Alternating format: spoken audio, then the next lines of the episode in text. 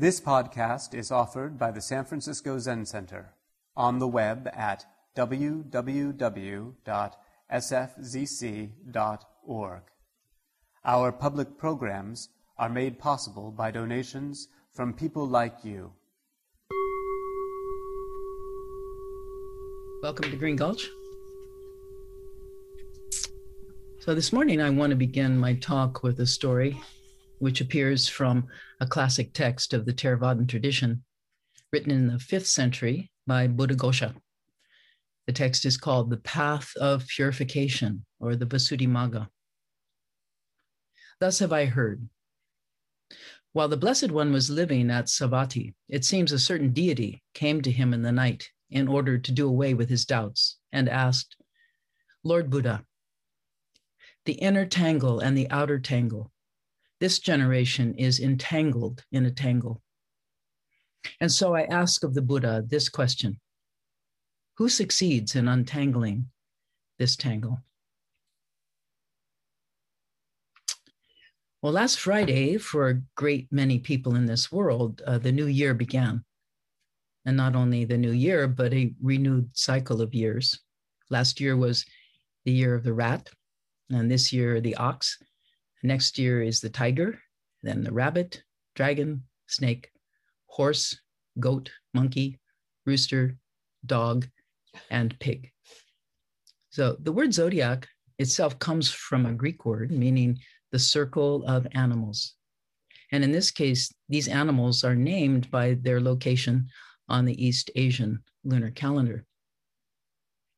So, as I began thinking about cycles of life with the arrival of the Chinese New Year, I did a, a, little looking into the stories out of which these 12 zodiac animals are derived.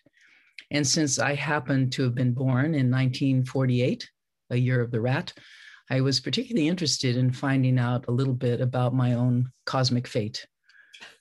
So, to both my delight and horror, the story of how the 12 animals were chosen with the rat being first, therein the delight, was not the kind of story I wanted to hear about my birth animal, and therein the horror.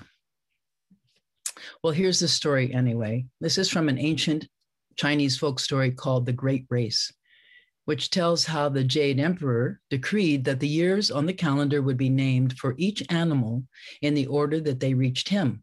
However, to get to where the emperor was seated, the animals would first have to cross a formidable river. The cat and the rat were not good at swimming, but they were both quite intelligent. So they decided that the best and the fastest way to cross the river was to hop on the back of the ox. Now, the ox, being kind hearted and naive, agreed to carry them both across. As the ox was about to reach the other side of the river, the rat pushed the cat into the water and then jumped off the ox and rushed to the Jade Emperor, thereby being named as the first animal of the zodiac calendar. The ox had to settle for second place, and the poor cat never made it to the emperor at all, and ever since has been chasing after the rat, as well as being dreadfully fearful of water. Therein the delight and the horror. Well, as it turns out, what really interested me about this story was the opportunity to reflect on my Buddhist practice through the lens of yet another possible clue to my own identity. I've known for years that I am a Pisces by yet another system of cycles, and that I was assigned from birth a female body, white skin, brown eyes, big feet, and an urge to hide from large crowds of people in any given moment, those intersections of my personal and my social identity arise through me and as me, and producing a rather dizzying array of behaviors and responses to where I am, who I think I am, and who I think is there with me.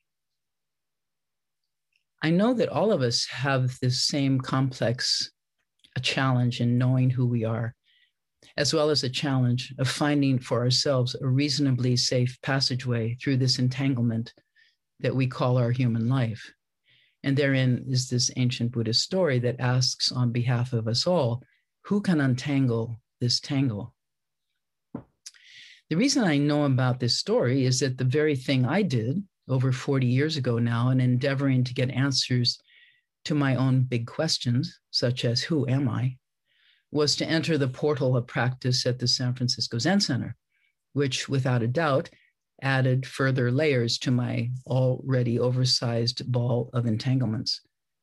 So while I was thinking about today's talk, and in particular, this question of identity and entanglement, I had an amusing image come into my mind of a playful kitten with a neatly wound ball of yarn. And although the yarn was tightly wound, it wasn't too long before the kitten began to unravel it. So I would say that that's a pretty good way of understanding how Zen practice works in meeting the challenge of the tangles.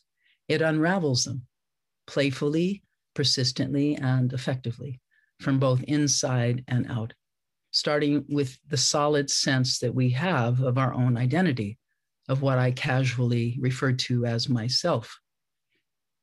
This search for ourselves and for a truly authentic and satisfying result is at the core of the Buddha's teaching. I think most of you know by now the instruction from our Zen founder Dogen Zenji that to study the Buddha way is to study the self. The self we truly believe is there, and that we are somehow, for good or ill, destined to protect and to be. And yet, when another of our famous Zen ancestors, Bodhidharma, was asked by another emperor of China, Emperor Wu, Who are you facing me? Bodhidharma said, Don't know. And that was the truth. He no longer knew how to answer that question. And yet, Bodhidharma, like all of us, certainly didn't start out his life unraveled. He started out with an identity, one that perhaps is impossible for any of us to even imagine. He was the third son of a Raja from a family of the warrior caste of South India.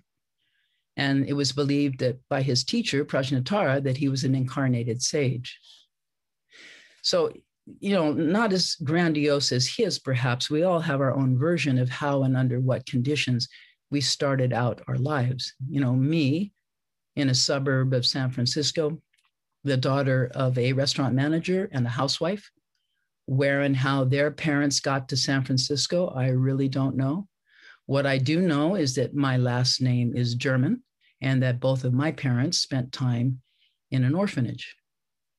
So when I was given the link to a conversation about identity and entanglements a few mornings ago, by Black women teachers at a conference called Black and Buddhist, I experienced a profound invitation to look more deeply at my own identity and social conditioning. Their wisdom and fearlessness, their compassion and deep regard for the Buddha's teaching was profoundly encouraging to me as our own Zen community faces both outwardly and inwardly the latest and repeating rounds of social unrest centered on white racist ideology. One of the teachers, a founding member of the East Bay Meditation Center in Oakland, and a longtime Vipassana and Tibetan Buddhist practitioner by the name of Spring Washam, gave a truly thrilling talk about her own recent inspired discoveries of the missing pieces of her practice body, the missing limbs of her identity, which she has now found in relationship to being born Black in America. Through that discovery, her lineage now includes, along with Shakyamuni Buddha, Ananda, and Bodhidharma, her African American ancestors. Foremost among them, for her as a Black woman, is the great liberator, Harriet Tubman, who we may yet see honored on the righteous side of the $20 bill. This imperative to know our own entangled history and to find it in it some completion of our own embodied reality here and now is essential to the path of true liberation, not only for each of us as a person, an authentic person, but for all of us who are struggling to survive here together. Something we will not succeed in doing if we don't find a way to do it together. New year upon new year for thousands of new years to come. It's a well known truth about spiritual practice that overcoming the stranglehold that an incorrect view of ourself has on our lives will not be possible until we have developed a healthy sense of who we are in this world, of where we come from, how we got here, and what we are to do with what is left of this one precious life. Until we have explored ourselves through our own family histories, the struggles and the successes that brought us to this life and to this country, until we have done the work of healing those woundings of misshapen views of ourselves and of the world, whatever we do in our spiritual practice will simply bypass the wholeness that is needed to truly let go into the wonder of it all. So, whether now for you is the month of February 2021 or the month of February 4718, as numbered from the reign of the Yellow Emperor in the third millennia BCE, or one of the many other possible choices that each human has to mark their time and history as members of this species. Now is the only time, and here is the only place from which we can begin over and over again. So, with these thoughts of personal identity in mind, I want to now talk some about the teachings attributed to Bodhidharma, whose true story begins at the moment he fully unraveled from his own personal history to become, along with Shakyamuni Buddha, one of the great unravelers of the Buddhist tradition. So, as I said, he was the third son of a Raja and a child of riches, which for him, even when very young, was the wrong kind of wealth to be valued. In a story about Bodhidharma that appears in a text called The Transmission of Light, we learn quite a bit about who Bodhidharma was born to be and who he became instead. What's really wonderful about the transmission of light is the emphasis in each story on that moment when the student has an awakening to their own true nature, no different than the true nature of reality itself. You know, that aha moment when the clouds of delusion disperse and the bright moon of awakening, as if, suddenly appears. That moment is sometimes called satori in Japanese or kensho, referring to an experience of what we might simply call the true meaning of life. Ken means seeing, and sho means nature. So seeing one's true nature. And it was this experience that Bodhidharma came to China to reveal to his fellow humans so they too might enter, realize, and awaken to reality. So, along with his story from the transmission of light, I want to share a portion of a sermon that's attributed to Bodhidharma and through these teachings, I'm hoping to give you a taste of how Zen practice and insight works to untangle the tangles. This tradition, this traditional story about Bodhidharma, albeit very likely mythical, says that he is our first Chinese ancestors and therefore a keystone to how we've come to understand the pathway of liberation in the Zen school, starting with this vow to live and learn and teach for the benefit of others, the Bodhisattva vow. And this tradition teaches about itself through these stories of the ancestors who, like Bodhidharma, Shakyamuni, Mahakashapa, Mahapajapati, Nagarjuna, Dogen, Suzuki Roshi, and thousands of others gave all they had to sending the teachings downstream to the generations to follow. A tradition that has been transmitted from warm hand to warm hand and from face to face for over 2,500 years. The mythic side of Zen includes poetry and fables, legends, archetypes, and a great deal of magical thinking. The very means that we use when our own human babies are distressed and crying. We tell them stories and we read them fairy tales. Zen's mythology confidently names the succession of ancestors who are connected, if not by DNA or direct association, by love and commitment to the light of awakening. So, this is the title of Keizan's book, The Transmission of Light, the Light of Awakening, which does not differ among divisions of gender or race, wealth or intellect from the Buddha's very own. It's through the stories of these names and how they each got onto the Zen ancestor list that Zen further sets itself apart from other schools of Buddhism.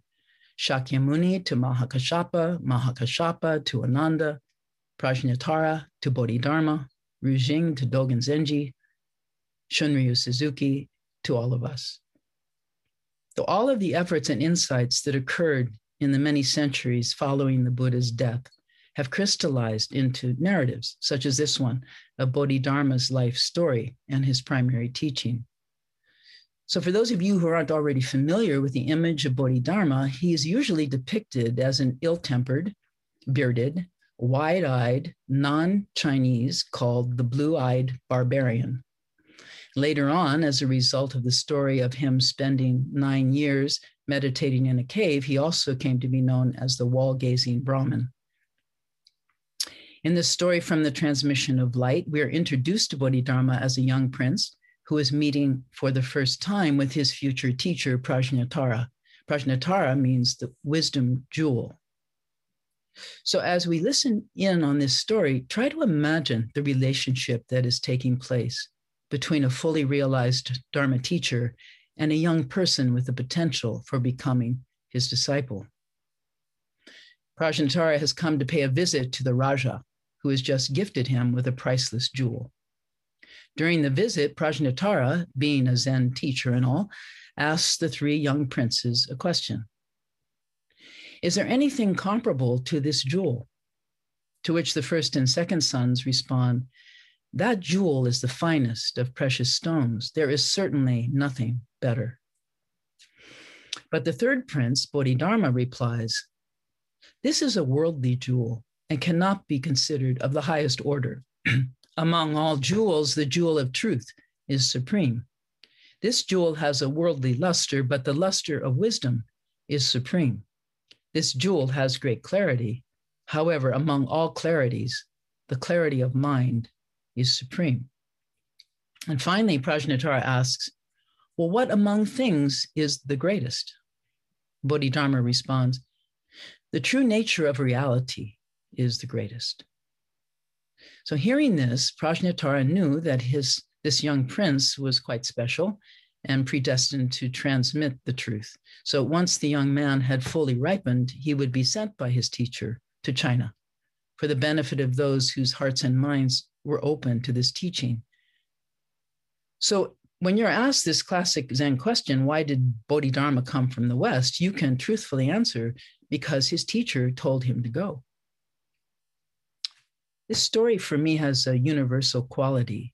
You know, human children are given choices early on, which lead them either toward a greater curiosity about themselves and about the world, or leads them to a contracted worldview, a mindset, selfish, self centered. The two older princes, who will most likely inherit the kingdom, are dazzled by material wealth as a measure of their personal value. Bodhidharma, advantaged by his lower ranking in the royal family, has already opened the aperture of his mind, the one and only gateway to liberation, the one and only thing that money, property, ranking, and education can't ever buy an open heart and a clear mind. As the years go by and Bodhidharma matures as a human being and begins to teach, his widening sense of reality and of himself appears again and again in his devotion to the truth, a truth that thrives on kindness and generosity, on ethics and patience, that thrives on diversity, equity, inclusivity, and accessibility. Many decades from this first meeting with Prajnatara, Bodhidharma keeps his promise to his teacher and travels by sea for three long years to arrive in the south of China in the year 527. And so the story goes. Once in China, he encounters Emperor Wu and has what has become a famous encounter, which in our own time is the basis for testing Zen students as to their understanding of these challenging teachings and as to the, their own understanding of themselves in the light of Bodhidharma's awakening. This story is found in several collections of koans, as the first case in the Blue Cliff record, and as here, the second case in the Book of Serenity. Emperor Wu of Liang asked great teacher Bodhidharma, What is the highest meaning of the holy truths? Bodhidharma said, Empty, nothing holy. The emperor said, Who are you facing me? Bodhidharma said, don't know. The emperor didn't understand. Bodhidharma subsequently crossed the Yangtze River, came to Shaolin Temple, and faced a wall for nine years. Well, time went on, and after the nine years alone in a cave, Bodhidharma found his disciples and wrote a sermon, which has been passed down as one of the earliest examples of Zen teaching. It's called the Bloodstream Sermon. This teaching is the one that I think best reveals the role Zen language plays in untangling both the outer tangle and the inner tangle. And how? By calling us back to our true nature and our true home, the luminous mind of no abode, as Reb calls his Dharma temple here in nearby Mill Valley, the mind of no abode. So, as you listen to this ancient teaching from 6th century China, notice what surprises you in Bodhidharma's answers to the young monk and try to find, if you can, a single thread that you might follow to untangle the tightly woven ball of your own personal identity. Here's the book. And I thought you might want to see the picture of Bodhidharma there on the cover. He's headed back to his home in India carrying on a, a pole. I don't know if you can see that, a shoe.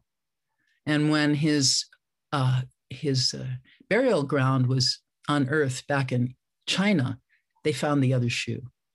It's part of the story of our founding ancestor. The bloodstream sermon. Everything that appears in the three realms comes from the mind. Hence, Buddhas of the past and future teach mind to mind without bothering about definitions. A monk says, But if they don't define it, what do they mean by mind? Bodhidharma says, You ask, that's your mind. I answer, that's my mind. If I had no mind, how could I answer? If you had no mind, how could you ask? That which asks is your mind. Through endless kalpas without beginning, whatever you do, wherever you are, that's your real mind. That's your real Buddha. This mind is the Buddha, says the same thing. Beyond this mind, you'll never find another Buddha. To search for enlightenment or nirvana beyond this mind is impossible. The reality of your own self nature, the absence of cause and effect, is what's meant by mind. Your mind is nirvana. You might think you can find a Buddha or enlightenment somewhere beyond the mind, but such a place doesn't exist. Trying to find a Buddha or enlightenment is like trying to grab space. Space has a name, but no form. It's not something you can pick up or put down, and you certainly can't grab it. Beyond this mind, you will never see a Buddha. The Buddha is a product of your mind. Why look for a Buddha beyond this mind? Buddhas of the past and future only talk about this mind. The mind is the Buddha, and the Buddha is the mind. Beyond the mind, there's no Buddha. Beyond the Buddha, there's no mind. If you think there's a Buddha beyond the mind, well, where is he? Where is she? Where are they? There's no Buddha beyond the mind, so why envision one? You can't know your real mind as long as you deceive yourself. As long as you're enthralled by a lifeless form, you are not free. If you don't believe me, deceiving yourself won't help. It's not the Buddha's fault. People, though, are deluded. They're unaware that their own mind is the Buddha. Otherwise, they wouldn't look for a Buddha outside of mind. To find a Buddha, you have to see your nature. Whoever sees their nature is a Buddha. If you don't see your nature, invoking Buddhas, reciting sutras, making offerings, and keeping precepts are all useless. Invoking Buddhas results in good karma. Reciting sutras results in a good memory. Keeping precepts results in a good rebirth. And making offerings results in future blessings, but no Buddha.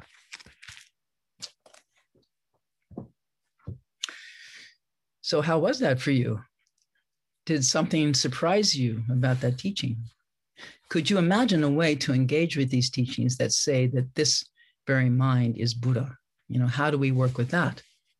In the Zen school, we begin by sitting down in an upright posture, if possible, you know, under a tree. So now that I am nearing the end of my talk, I want to return to the story that I told in the beginning. Thus have I heard.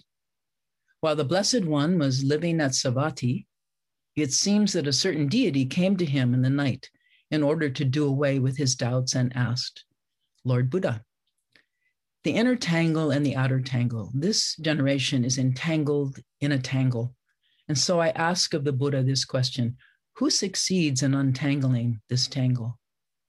To which the Lord Buddha replies When a wise person established in virtue develops concentration and understanding, then, as one who is ardent and wise, they succeed in untangling this tangle.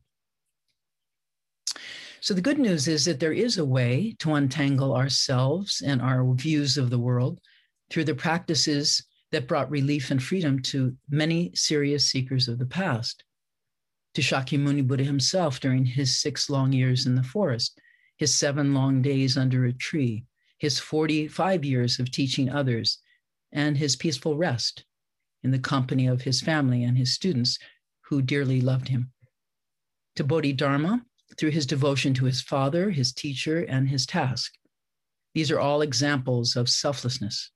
In other words, of offering the realization of there being no abiding self, no matter how well constructed, of there being no permanent objects, no matter how carefully made, and of suffering without complaint. Why me? No me.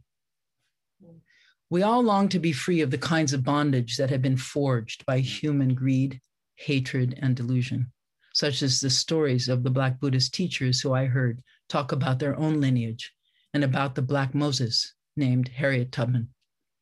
After which, my partner and I watched a recent film by that name, Harriet. I highly recommend it.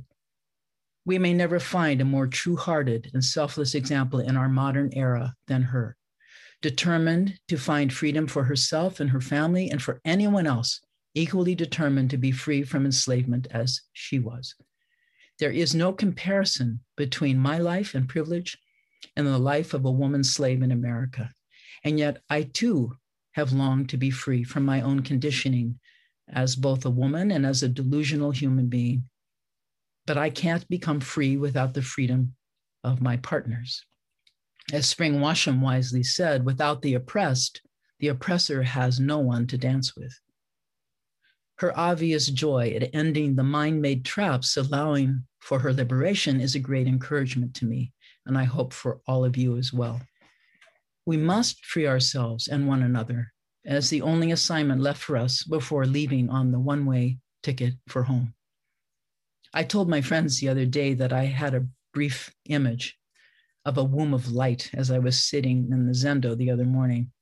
The light of this precious sun drenched planet into which I and all of you have been born. I saw how, having been born into the womb of light together with all of you, and this is the part that made me laugh, makes us womb mates. Something about seeing that and feeling that was so deeply loving and joyful seeing this world as if for the first time as a brief and miraculous illumination to which there will be no return. Joy and sorrow are the conjoined twins of the Buddha's profound wisdom. Without love, no loss. Without joy, no sorrow. Without darkness, no light. Without you, no me. And without beginnings, no endings, which is where I am right now. Thank you very much for your kind attention. Thank you for listening to this podcast offered by the San Francisco Zen Center. Our programs are made possible by the donations we receive. Please help us to continue to realize and actualize the practice of giving by offering your financial support. For more information, visit sfzc.org and click Giving. May we fully enjoy the Dharma.